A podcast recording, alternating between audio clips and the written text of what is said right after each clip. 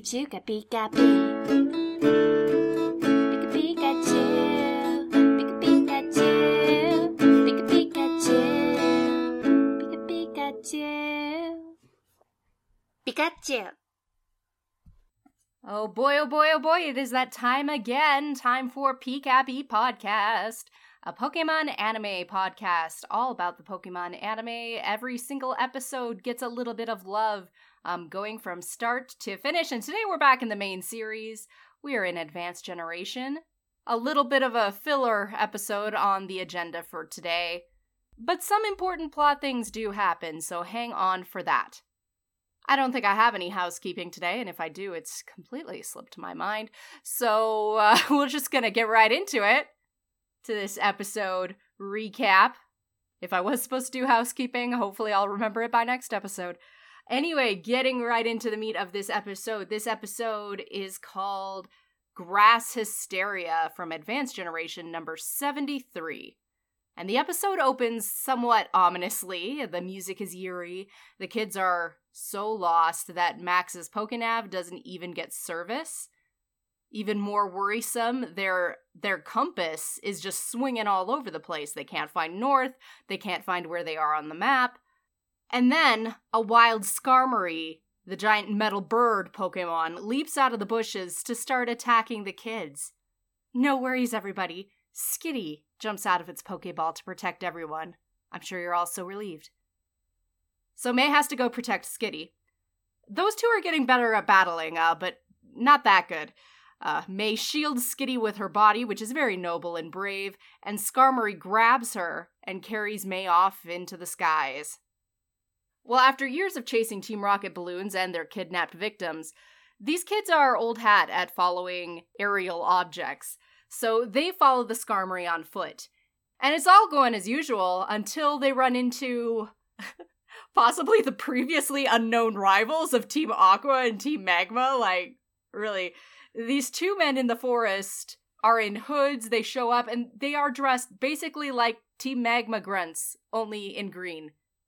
Apparently, the episode does not show them having a relation to Team Aqua or Team Magma in any capacity, but I'm I'm gonna just throw that out there that this is a little bit of Pokemon lore, that there is a Team Greenery, a Team Flora, or something off in Hoenn that is just doing its own thing and not particularly paying attention to the turf rivalry thing that Aqua and Magma are up to.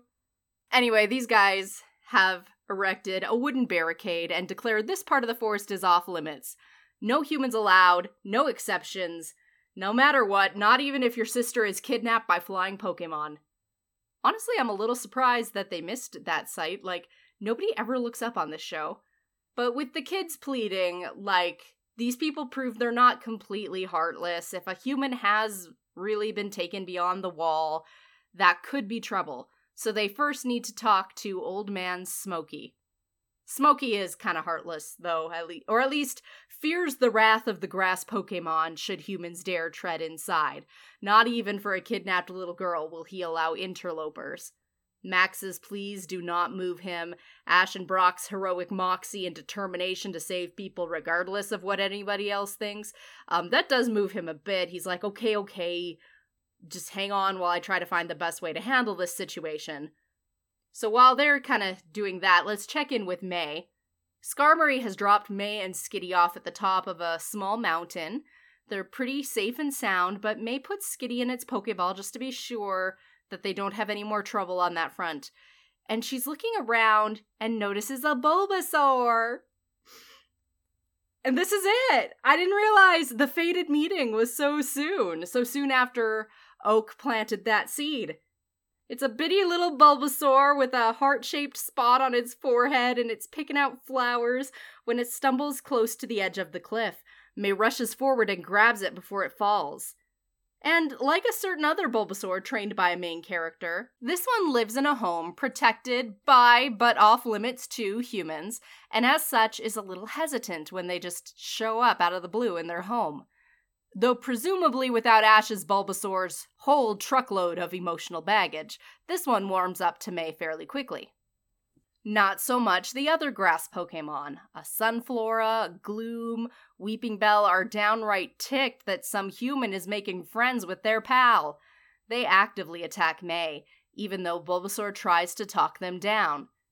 The grass Pokemon drag them away, and the cavalry of grass Pokemon converge. Um, so May is facing a small army of grass types. The obvious choice is to call out Torchic and try to defend herself. Thankfully, Torchic's Ember is super effective, and the grass Pokemon are cowed by the power of fire. May and Torchic use this chance to run for it, and Bulbasaur wants to follow them, but the other grass Pokemon forbid it. So, with the human rescue team, the deliberation of the adults is taking a long time. And movie three has taught us how Ash responds to that. He is not waiting for backup or approval. This rescue mission starts now. Ash and Brock's bright idea is to throw themselves bodily at the stockade made of full tree trunks. Like, last episode we corroded metal with the power of Pokemon attacks, and this is the best you two came up with against wood. The adults get wise to their plan, obviously, and run to catch them, and Ash, Brock, and Max finally get the brainwave to climb over the ramparts using the vines that are growing all along. Ash makes it with Pikachu, but Brock and Max's vines snap and they fall back to the ground, at the mercy of the Poochyena and the weird guys in Team Flora, as I'll be calling them. We don't actually know who they are, just guardians of this forest. Brock and Max are caught, but they urge Ash on. Tell my story! Save May! You're our only hope, Ash! Leave us behind! So he goes off to find May in the woods. She and Torchic are sneaking around the bushes and dodging stun spore attacks, but it's no use. There are Pokemon everywhere. Angry and poised to attack, she and Torchic are surrounded. Until Ash swings in on a vine like Tarzan. With him around, the damsel in distress is saved, he doesn't even use fire attacks, just has Pikachu use a Thunderbolt to clear a path. Ash is really leaning onto the hero trope this episode. He grabs May's hand and runs like that whole boy leading while holding the hand of the girl without looking behind him thing. Like and as he's dragging her along, he catches her up in the whole forbidden land situation. They dodge this way and that, running through the woods, but are finally cornered on the edge of a cliff. May tries to plea for mercy, like, please, I just want to leave. I know you want that too. And I'd never hurt any of you. Look at me, I am not a threat. Pikachu and Torchic vouch for their trainers. I hope they tell the grass Pokemon to take it up with Skarmory. None of the talking does any good. These Pokemon aren't here to talk, they're here to do business and it looks like Ash and May are about to get vine whipped to death, but then intervenes a Venusaur. Lumbering out of the woods, a Venusaur approaches and all the grass Pokemon stop. I'm amazed that this Venusaur seems to be the leader here, like the Bulbasaur evolution line just loves presiding over hidden villages of grass Pokemon. Like this is like the third one I can remember. I wonder if they're all connected, like they have a branch system communications network. Venusaur caresses the two humans with its vines and listens to that Bulbasaur from earlier. But then it picks up Torchic and is like, no, no way. After all, Torchic is a fire Pokemon and grass Pokemon are all flammable. I just went on vacation with my family. We started at a family reunion in Spokane and then up into Canada through British Columbia and then back to my hometown. And like in Spokane, we were evacuated from a beach because of a wildfire, like right next to us. British Columbia was entirely on fire. Like it was, it was almost like the fog rolling in. It was so bad. So like I can understand a Venusaur's concern. Like if I saw a Torchic, it doesn't matter how cute they are or how much I love them. Like we're shutting that down right now. the climate does not support this today. So May recalls Torchic, which helps a lot towards friendly relations. She also makes an apology for causing trouble and stress here, and Venusaur tells all the other Pokemon that May did save little Bulbasaur. Her intentions are good, and she doesn't seem eager to do any battling beyond defending herself, so she and her friends must be good. We have Meowth to translate this for us, which means yes, Team Rocket's got a plan to steal the Pokemon. Like, how did they get in here? The Guardians are so busy policing little kidnapped girls that they missed these three morons barging through? Like, come on, guys. anyway, in the meantime, Ash and May get the tour of the area now that they've got the friend pass. Little Bulbasaur gives May a flower. Aww. Ash is like, that's so sweet. Man, I miss my Bulbasaur. May's interested to hear about it, but this Bulbasaur is like, I'm the only Bulbasaur you need, baby. It uses Vine Whip to grab her wrist and pull her along. Ash follows, and they all follow Bulbasaur to the crest of a hill where they see how big this forest really is and how beautiful and magical, and civilization is in the distance. So now they know the way out.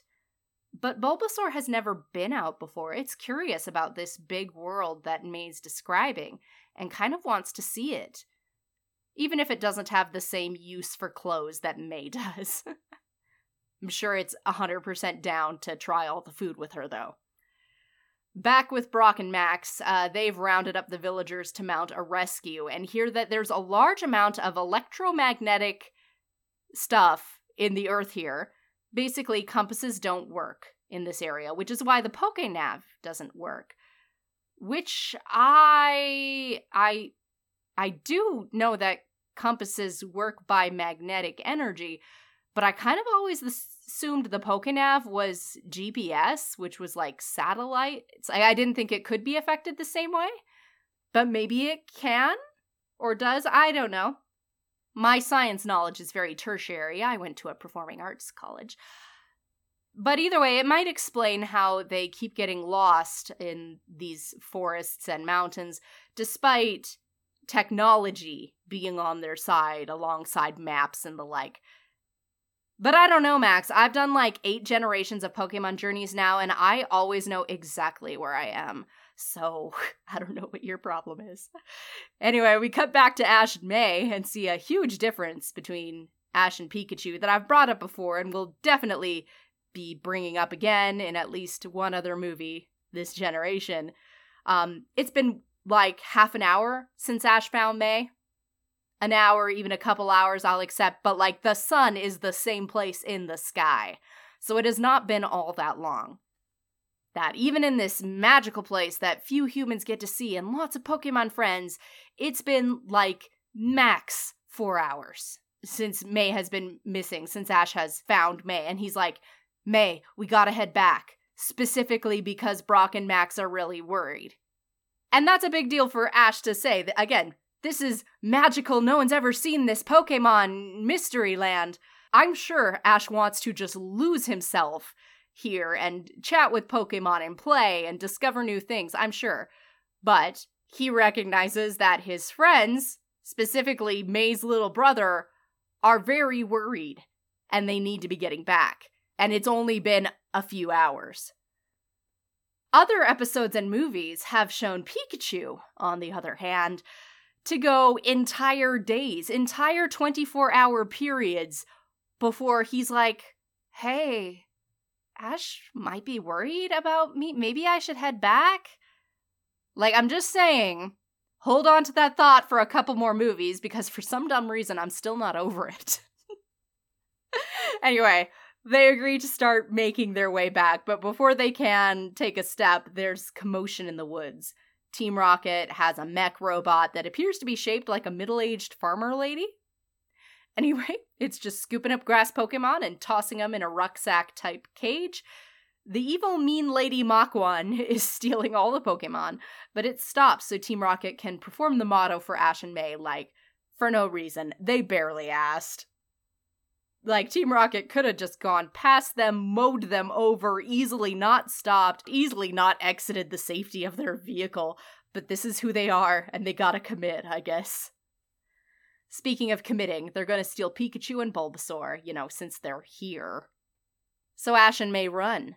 Not quick enough, the robot got Bulbasaur, plucks it up, but Venusaur appears. Venusaur doesn't run from this nonsense. It defends its friends and rescues Bulbasaur with a vine whip, and then squares up to fight this robot. It gives a one vine punch and a two. The robot's spinning, and then it grabs the rucksack with its vines and pulls. It's a game of tug of war. Both sides pulling, giving everything they've got, and then Team Rocket pulls out that old trick. They stop pulling, and Venusaur falls completely off balance. Bulbasaur runs to help its big buddy, but the robot uses this chance to grab it. May grabs Bulbasaur, and the robot gets her too. So Ash is just, okay. that leaves me. He goes over with Pikachu, and the two of them try to like lift Venusaur back onto its feet, which is a sight. I admit that Ash is probably extremely fit for a 10 year old and capable of amazing physical feats that he ought not to be able to be capable of, but this is this is a lot. so while Ash and Pikachu are trying to do that, May is showing that she may have some of my favorite Ash trait. You may remember the bad guys might capture Pokemon, but they never want to capture Ash Ketchum. You do not want to capture him and take him to your base of operations because that's the point where you're done. Like, Ash will wreck you from the inside, Pokemon or no Pokemon, sometimes more efficiently if he doesn't have Pokemon. so, May is now in the rocket mech. Um, she's got Bulbasaur, she's got all her Pokemon in their Pokeballs, and all of the um, grass Pokemon of the forest. So she starts organizing the troops and destroying this thing from the inside out. Like, good job, May. She's become a lot more proactive over the episodes. Ash figures out what's going on and he coaches May from the outside, telling her about Bulbasaur's razor leaf. Bulbasaur complies, and they basically stuff that robot so full of leaves until it bursts and all the Pokemon fly out. A very creative uh, attempt to get out. I love it. May leads all the Pokemon back to the forest. Um, the robot hands are still trying to grab after them, and that's when Max and the village guard finally show up. Like, hi guys, it's been a minute. But they have fresh troops, a bunch of Poochyena who use Shadow Ball on the robot.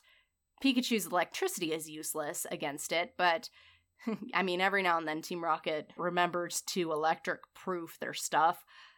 But Venusaur has been sitting pretty in the sun for a long minute here, so its solar beam is ready to go and it gets the blasting off honors. It just demolishes the robot. After that, the other humans, well meaning as they are, feel like they've overstayed their welcome. Not that the grass Pokemon seem upset, but it is time to go. Ash and the crew exit the forest and say goodbye. The village elders make to close the wall to the forest. But May hesitates. She really felt chemistry with the Bulbasaur. She's going to miss it.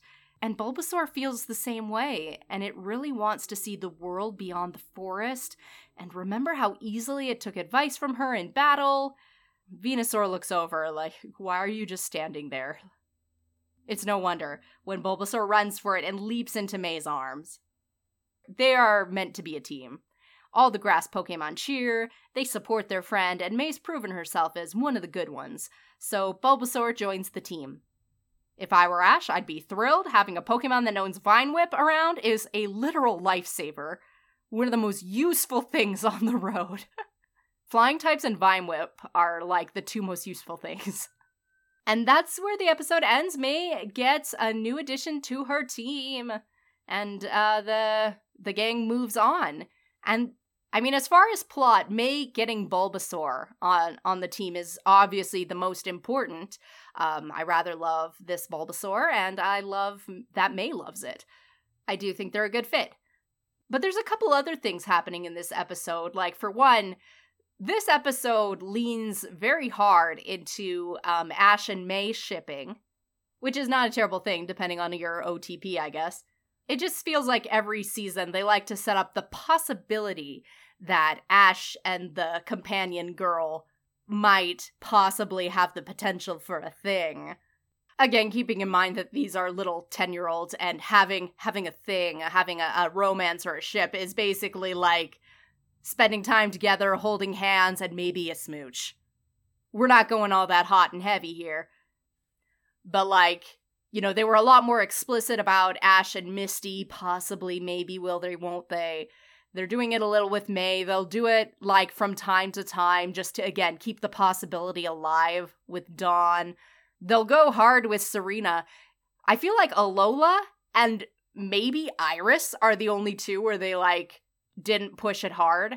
And that is, of course, looking at the writer's approach to heteronormative relationships because, uh, hi Goh, hi Cilan, hi Clemont. There's a lot of interpretation to be had on how the writers uh, portray their relationship stash. But that's for another that's for another episode.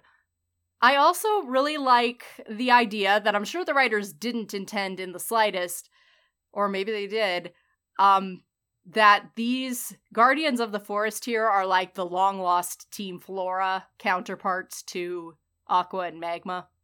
Like, it never comes up again. It's probably just a question of the animation budget that they look like they're dressed in the same type of outfits. But I'm gonna die on that hill and add this to my personal Pokemon lore. Team Flora exists out here. It's doing its own thing. It's not hurting anybody, although perhaps it could be a little bit more proactive when metal birds kidnap little children. You can disagree with me or not uh, at pcappypodcast.blogspot.com or my email, pcappypodcast at gmail.com. You can subscribe to this podcast on Apple Podcasts, Podkicker, and the many other places RSS feeds are curated. Until next time, this has been PCAppy Podcast. Best wishes and gotta catch 'em all.